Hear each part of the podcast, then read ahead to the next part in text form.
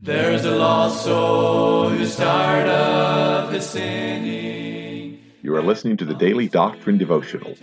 This is a daily podcast designed to teach and preach Bible doctrine each weekday throughout the year. This is Evangelist Tim McVeigh asking you to please let others know about this podcast so that they can subscribe or tune in each weekday. At the end of the podcast, we will provide you with subscription information as well as contact information for our ministry.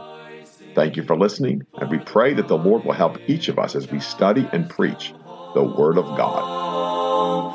And the saints all with gladness are singing the glorious song of the redeemed, song of the Thank you for tuning once again to this podcast. This is Evangelist Tim McVeigh. I'd like to welcome each and every one of our listeners that are tuned in listening. Uh, thankful for those of you that subscribe. And would you let others know about the podcast? Like to get our subscriptions up. Like to get the Word of God out there. And I'd like to be able to influence some folks with truth, the doctrine, the Word of God. And there's a lot of uh, folly out there. There's a lot of error out there, a lot of self help guru. That's not uh, going to really fill a void in your life. It's just very popular for a short term fix. It's like a good medication. Sometimes it might make you a little bit euphoric and make you a little bit uh, out of your mind so you feel better, but then reality comes back and you don't feel better anymore. And that's kind of what a lot of preaching does today, a lot of teaching does today. It's a short term fix for a long term problem.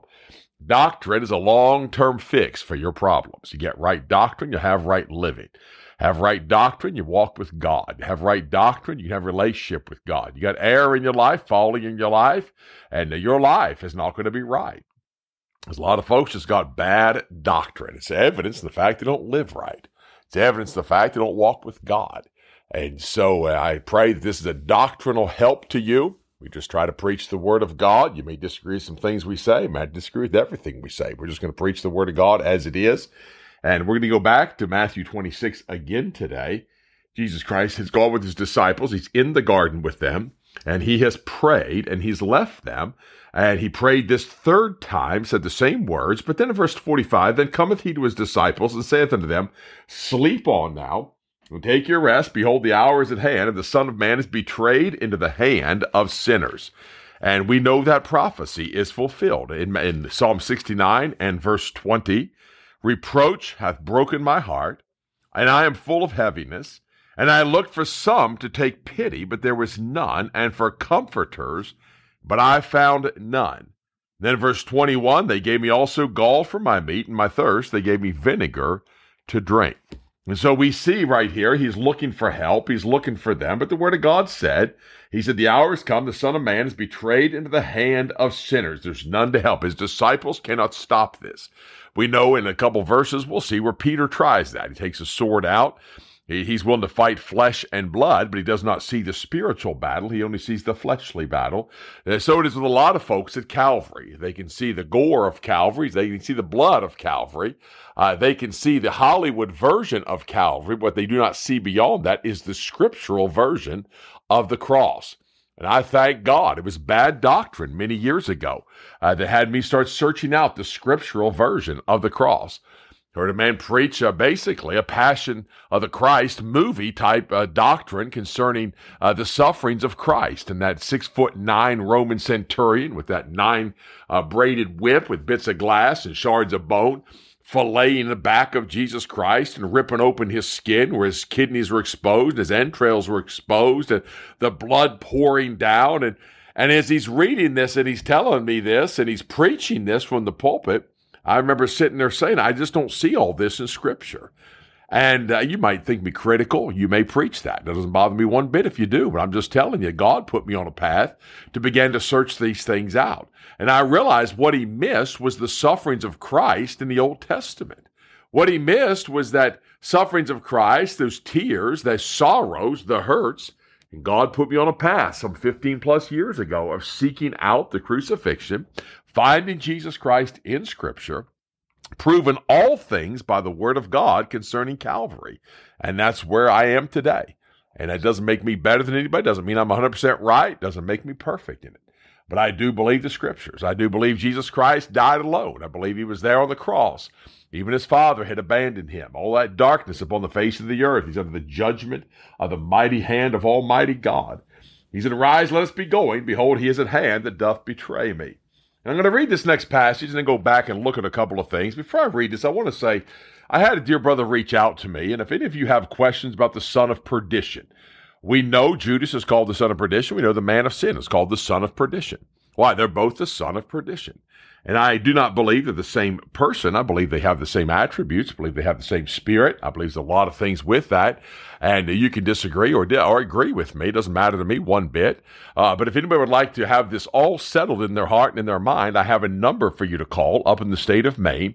And so let me know and be glad to put this, give you this number, put you on this dear brother, and he's going to answer all your questions concerning the son of perdition.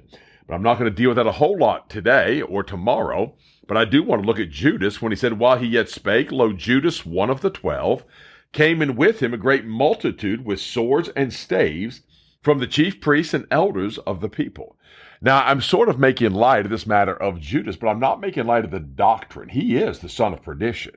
That man of sin is the son of perdition. Yet we see Judas die. He falls headlong.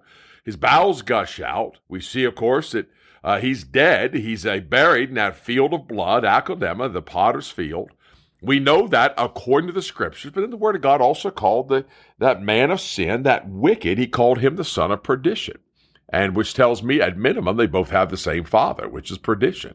Word of God tells us that. And that's why he said one of you is a devil. He told Judas that in the scriptures. And so we see they've come to take Jesus Christ. They come with swords and staves. Now he that betrayed him gave them a sign, saying, Whomsoever I shall kiss, that same is he, hold him fast. And forthwith he came to Jesus, and said, Hail, Master, and kissed him. And Jesus said to him, Friend, wherefore art thou come? Then came they and laid hands on Jesus and took him. I want to look at a couple of scriptures concerning this man of sin. This man, this Judas, this one that's taken him. Jesus chose 12 he said, I chose 12. One of you is a devil. Where did God tell us in Psalm 41? In verse 8, speaking of Jesus Christ, this is prophecy. This is Judas, no doubt. An evil disease, say they cleaveth fast unto him, and now that he lieth, he shall rise up no more. That's Jesus Christ. Yet mine own familiar friend, in whom I trusted, which did eat of my bread, hath lifted up his heel against me. Now, when did he eat of his bread? When he dipped the sop with him. That's when he ate of his bread. And it is he that hath lifted up his heel against me. But thou, O Lord, be merciful unto me, and raise me up, that I may requite them. For this I know that thou favorest me, because mine enemy doth not triumph over me. But as for me, thou upholdest me in mine integrity, and settest me before thy face forever. And so Judas goes out, hangs himself, his bowels gush out. We'll talk about that later on in another podcast. He's dead, but the Word of God tells us in this, as for me, who? Jesus Christ. Thou upholdest me in mine integrity. What is that integrity? He's the righteous Son of God. The cleanness of his hands, he's been recompensed by that. And he has never sinned. He has not known iniquity. He is clean. He is pure. He is holy. And he said, Thou settest me before thy face forever. That's one of the prophecies we see concerning Judas. The sign, the kiss, Psalm 55 and verse 12. Now, I realize that face value in Psalm 55, we're looking at Ahithophel. And um, we see that, of course, he's dealing with Ahithophel because he has turned against David. He was one of David's counselors, and now he has plotted to overthrow David in the life of Absalom. But I want you to look beyond that and see this is uh, to the chief musician on Neginoth Maschil, a psalm of David. And in verse 3, we see prophecy concerning Christ because the voice of the enemy, because the oppression of the wicked. For they cast iniquity upon me, and in wrath they hate me. My heart is sore pained within me, and the terrors of death are fallen upon me. Now, I realize the Word of God tells us that death is just a sting. So why would the Word of God here say there's terrors of death? Well, those who do not believe that Jesus Christ died the second death will have to discredit this verse or somehow correct the Bible. And in their self learned heresies, they'll have to deny the Word of God and change the Word of God. But those terrors of death, or when he dies and he's facing the second death, which is separation from God. That is the second death. Where's separation from God? It's in hell. And men are separated from God. My God, my God, why hast thou forsaken me? Why art thou so far from helping me and from the words of my roaring? Why is he roaring? Because he's died a second death. Terrors have overwhelmed him. Then the word of God goes on and tells us in verse 12 For it is not an enemy that reproached me, then I could have borne it.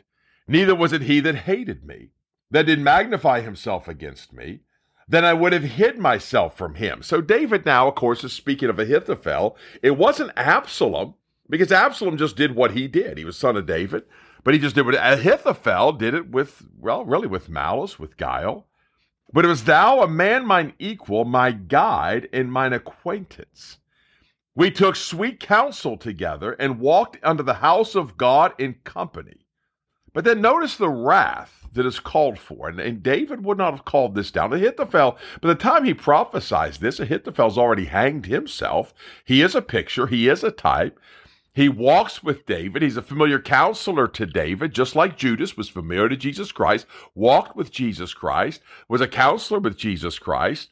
And he went out, he got his house in order and went out and hanged himself. So Judas got his house in order, went out and hanged himself. There's the picture, the type, if you will. He's let death seize upon them and let them go down quick into hell. For wickedness is in their dwellings and among them. That's a pretty strong statement. I can't imagine David would damn Ahithophel to hell. I just have trouble seeing that because he's not in his power to damn Ahithophel to hell. I know he speaks of the wicked and the hatred for the wicked at different times. But listen to what the words he says let them go down. That's permissive. That's God. That's a work of God.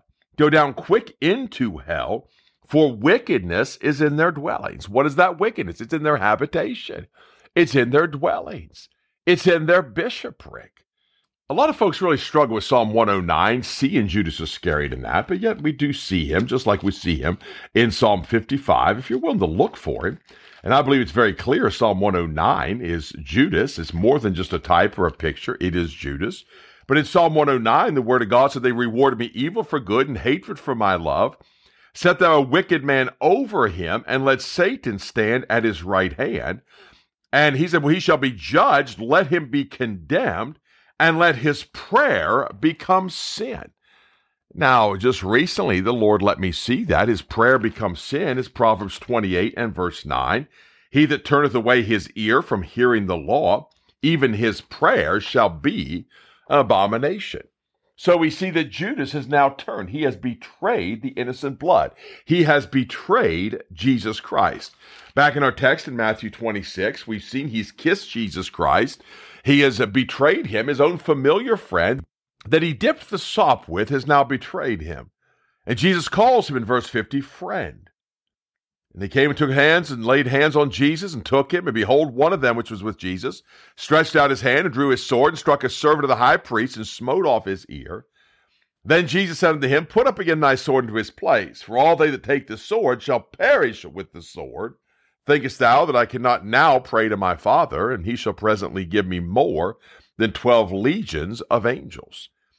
But how then shall the scriptures be fulfilled that thus it must be? And so we know the scriptures must be fulfilled. He tells us that. And his whole purpose in coming is to fulfill the scriptures.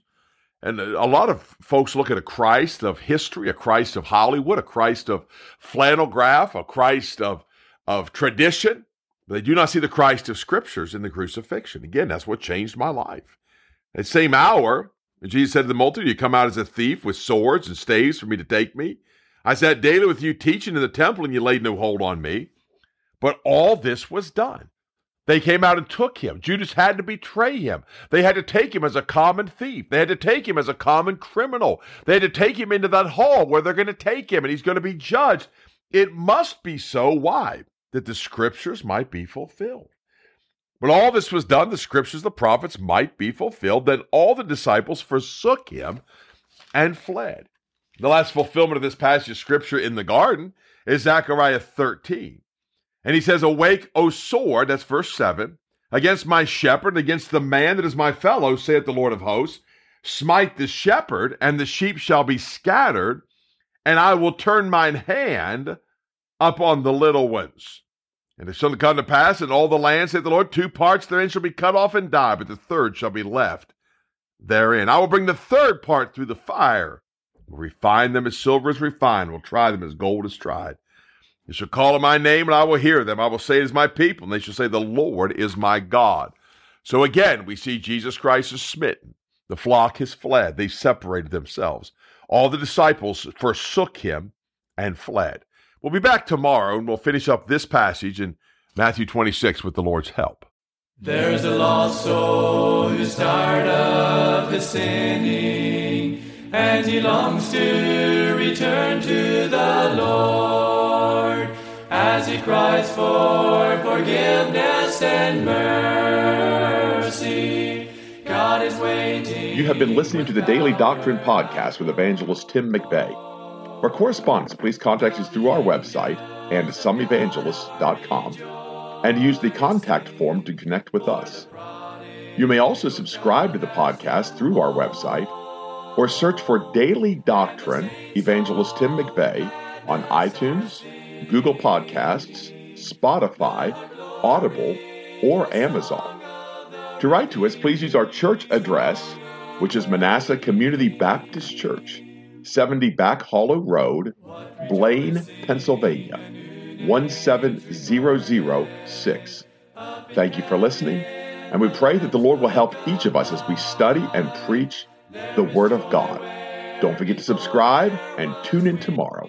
And remember to look up, for your redemption draweth nigh. There only was strife. Now the angels